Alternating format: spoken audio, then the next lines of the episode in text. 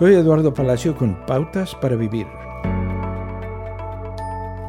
Las Islas Hawaianas conforman un paraíso tropical que se encuentra en medio del Océano Pacífico, a 2.500 millas de distancia de la Tierra continental más cercana.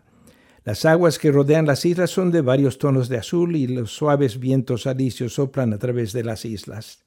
Durante 400 años, valientes polinesios intentaron navegar dirigidos por esos vientos, siguiendo la migración del pájaro chorlito dorado a nuevas islas que creían que debían estar allí.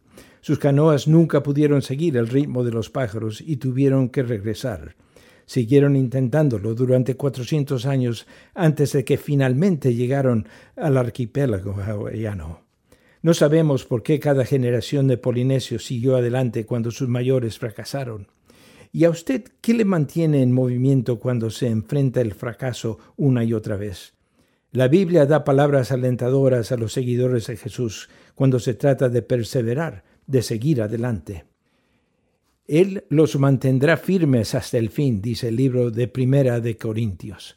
Si hoy se encuentra en una situación realmente difícil y piensa haber llegado al final, la Biblia le asegura que los justos siguen adelante y los limpios de manos se hacen más y más fuertes. Estas son las promesas que encontramos en la palabra de Dios para poder seguir adelante sin perder ánimo y continuar en lo que Dios nos pone por delante.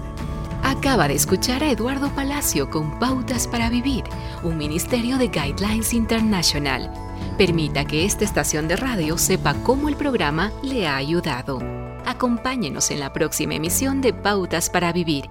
Gracias por su sintonía.